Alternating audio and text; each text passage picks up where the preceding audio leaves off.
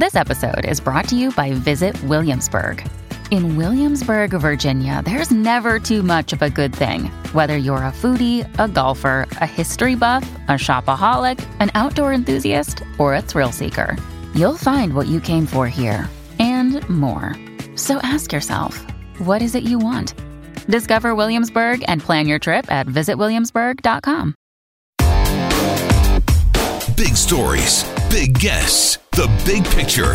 Afternoons with Rob Breckenridge. Weekdays 1230 to 3, 770 CHQR. To Kill a Mockingbird is, is unquestionably a historic piece of literature. And it is seen as a great piece of literature as well. In fact, it won uh, the Pulitzer Prize for Harper Lee back in, I believe it was 1961. Uh, and it's something that, that over the years has been widely taught, certainly in, in schools in the United States, even in Canada as well. But if we're going to be teaching kids about race relations and using the book to do so, are, are there maybe other ways of doing so? Should the book still be taught in schools? And if so, in what context? Here's the story recently that's emerged in Ontario. Joseph Brean at the National Post. English teachers and a large Ontario school board have been urged not to teach the American classic To Kill a Mockingbird because it is harmful, violent, and oppressive to black students, and its trope of a white savior makes its black characters seem less than human. A directive sent to teachers in Peel, west of Toronto, says the use of racist text as an entry point into discussions about racism is hardly for the benefit of black students who already experience racism. This should give us pause who does the use of these texts center? Who does it serve? Why do we continue to teach them? I guess we should always be asking why we continue to teach anything. What is the value? What are we expecting students to get from it? Are there other ways of, of teaching them the same sorts of themes or values or lessons that, that we're trying to teach them in the first place? Joining us for some perspective on this question and, and some perspective on To Kill a Mockingbird itself. Very pleased to welcome to the program uh, today George Elliott Clarke. He's uh, an award winning Canadian poet and playwright, served as the Canadian Parliamentary Poet Laureate. He is also a professor of English in the graduate uh, faculty and undergraduate instructor as well at the University of Toronto. Is also appointed uh, 10 years ago to the Order of Canada at the rank of officer. George Elliott Clarke, so great to have you with us here. Welcome to the program. Oh, thank you so much. Great to be here. Um, uh, look, I mean, you, have written about this issue. You've talked a lot about this issue over the years. You're obviously quite familiar with, with the book itself. So, where, where do you stand on this? Well, uh, it is a great work of literature, and it did emerge at the moment of the uh, uh upsurge in civil rights activism in the United States. Um, and one reason why it deserved uh, and won the Pulitzer Prize in 1961 is because it seemed to capture the energy and the ethics of that moment in American history when almost 100 years after the American Civil War, uh, white Americans were beginning to understand that they had continued to be oppressive towards black Americans again for practically 100 years after supposed emancipation. This work, Harper Lee's novel, served to remind Americans especially uh, that there was a lot of work left to do to attempt to achieve a society of true racial equality and true and therefore true democracy. Uh, and the spillover of that movement, the civil rights movement, uh, into Canada um, brought that book along into Canadian curricula, high schools especially, uh, with the understanding that this was a way or a good way to uh, awaken the conscience of all pupils, uh, and particularly those of the majority or mainstream backgrounds, to understand they had an ethical responsibility to uh, look out for those who were marginalized, those who were, those who were oppressed, uh, and to argue against the ill treatment and uncivil treatment of minorities. So the novel has a great pedigree, and it's understandable why it entered into uh, classroom use in Canada. Right. Are, are, we using it in classrooms then? We're, we're, certainly not using it just in terms of here's an example of great writing, because presumably we're, we're bringing it into the classroom to, to give people some historical lesson about the civil rights struggle in the U.S. or, or to teach them uh, why racism is wrong. Does that tend to be more so the reason why it's, it's used in classrooms? Absolutely. And the real emphasis would be not so much on the history of the civil rights movement, but simply on the idea that it is incorrect for anyone to treat minority persons or just simply other human beings as less than equal. Mm-hmm. And the lesson is taught through uh, the good, hard work of a liberal, uh, upright uh, lawyer, Atticus Finch, in conversation with his daughter, Scout, uh, to explain why it's important for uh, privileged folks, folks who have uh, even white privilege, uh, to look out for those who are abused and marginalized and treated unjustly by the rest of society. And as far as that goes, it's great. That's that's an important lesson, and everybody should learn it, and everybody should value it. On the other hand, uh, it's probably not the only way to go about teaching those lessons, nor is To Kill a Mockingbird the only potential book that could be used, mm-hmm. especially if we're interested not only in addressing uh, racism and teaching anti-racism, or anti-racism, but teaching empowerment.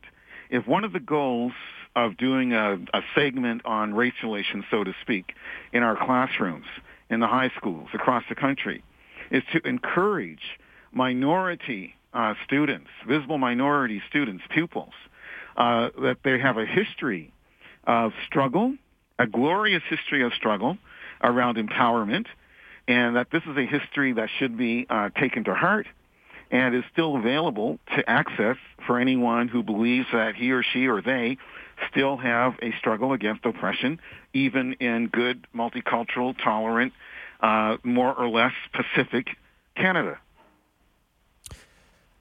As for the, the black characters in To Kill a Mockingbird, and this has been one of the criticisms of the book, for as much as it, it accomplished at the time, there was not much attention given to the black characters in the book or acknowledging any role in in black leaders in in fighting back against segregation and, and these kinds of these kinds of policies. Is is is that a, a weakness when it comes to to using it as an educational tool? Yes, especially if the teachers themselves who are employing the text have no real context uh, for for uh, discussing uh, race history or history of racism in Canada itself.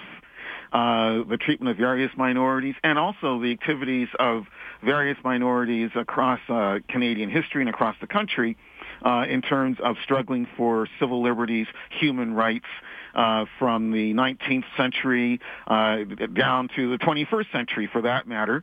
Uh, and these, of course, are not topics that are going to come up in an American uh, text, which is focused on, again, teaching white white Americans that they should be good and respectful and helpful towards uh, uh, formerly marginalized and, in fact, terrorized by the Ku Klux Klan, in particular, uh, black Americans.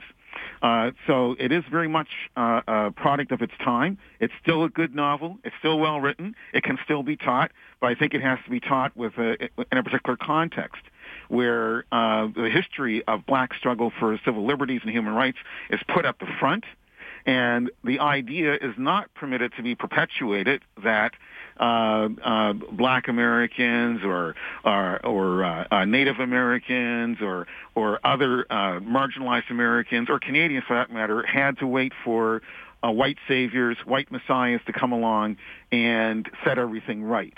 Uh, in every case where there have been disputes over rights and liberties in, in both of our North American nations, uh, uh, those minorities have been particularly affected of course, needed allies and sometimes got allies, but almost every single one of them uh, was involved in a struggle on their own first to achieve that independence. And I think it's particularly important to remember in terms of the civil rights movement in the United States. Mm-hmm. Uh, while it's it's extremely important to recognize that white Americans were very helpful, powerful allies in helping African Americans achieve access to their rightful constitutional liberties, it was African Americans who bore the brunt of that struggle and who started that struggle long before civil rights became a catchphrase in the uh, late 1950s, early 1960s, America, and for that matter in Canada. They were the ones who were out marching first. They were the ones who were thrown in prison first. They were the ones who were bombed and had crosses set on fire on their front lawns, or who were lynched and so on, or who were Trump, jailed on trumped-up charges and harassed and brutalized by the police. We've had similar instances of this kind of thing, or these kinds of violences towards black people in Canada too, and which have also been reacted against and protested by black people first. And then um, uh, uh, right-minded, civilly minded, humanitarian, uh, democratically oriented allies of all sorts uh, then join the fray, understanding, as we all must understand, that oppression of one group, repression of one group in the society uh, makes it possible for other groups to be repressed and suppressed and oppressed as well. So the struggle for civil liberties, for human rights is for everybody all the time. To come back to Kill, to kill a Mockingbird, uh, while it does make that argument, it does so from the basis of the notion that black Americans in the South in the 1930s uh, were passive and passive recipients of terrorism and therefore had to be rescued by uh, properly thinking, moral, upstanding, civil libertarian, legalistic, um, just simply humanitarian uh, folks. Right.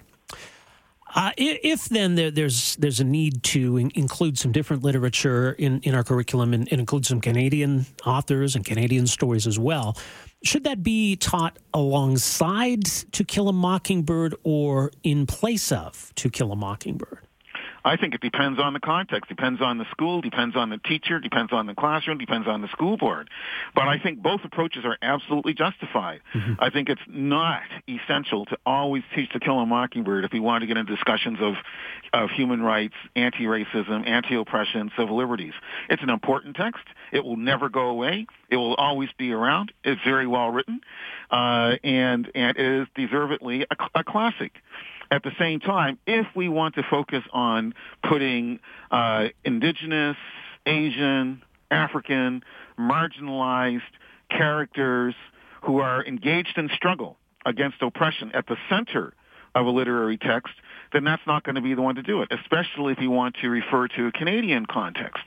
For instance, uh, it might be useful, you're in Calgary, uh, it might be useful for folks to be familiar with Cheryl Foggo, who is from Calgary. It's from Alberta, who happens to be African Canadian, and her book, um, uh, uh, Come Down Rain, uh, which deals with growing up black in Alberta. That could be useful for for pupils or students in the in the Calgary uh, system. Yeah. I can think of Suzette Mayr, who happens to teach at the University of Calgary, uh, who's a great uh, novelist and and essayist and poet as well.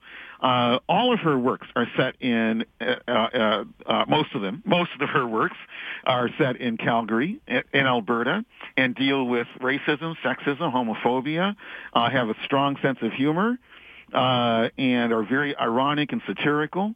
And and I think that high school students could get a lot out of uh, reading her work as well. Those are just two examples. And what about the history of the Amber Valley settlers in northern Alberta? Uh, shouldn't that be of interest? There's a there's a great set of settler narratives, black settler narratives uh, from Amber Valley, from northern Alberta, which came out back in the 1990s, uh, and uh, Window of Our Memories in two volumes with photographs of black settlers, uh, just like the Ukrainian Ukrainian Canadian settlers uh, standing in front of their sod huts and getting ready to harvest or go to work in the fields and so on in the early 20th century. That's an important part of Canadian and Albertan history. That's not going to show up, obviously, in To Kill a Mockingbird. Yeah, those are some great points. Uh, Professor Clarke, we'll leave it there. Uh, thanks so much for your insight on this. Really appreciate making some time for us here today. Thank you so much. All the best. to You take care, sir. Uh, that is George Elliott Clarke, award winning Canadian poet and playwright, uh, former parliamentary poet laureate. He's a professor of English uh, at the University of Toronto. So his thoughts on To Kill a Mockingbird. And I think he makes some really interesting points. Uh, he mentions uh, the author Cheryl Foggo in particular. And it's certainly relevant because, uh, as folks may know, there was a school in Calgary named after John Ware, the John Ware School, W A R E. Cheryl Foggo, of course, has written extensively about the history of John Ware, uh, which uh, led to a play, and that in turn is uh, leading to a film, which I believe is in production right now. Uh, but the story uh, of of um, John Ware, and maybe that's the kind of thing that that Alberta students should be learning about, not necessarily in place of To Kill a Mockingbird but uh, are we serving students by telling them that American story at the expense of telling them uh, other, maybe more relevant Canadian stories? Afternoons with Rob Breckenridge, starting at 1230 on News Talk 770 Calgary.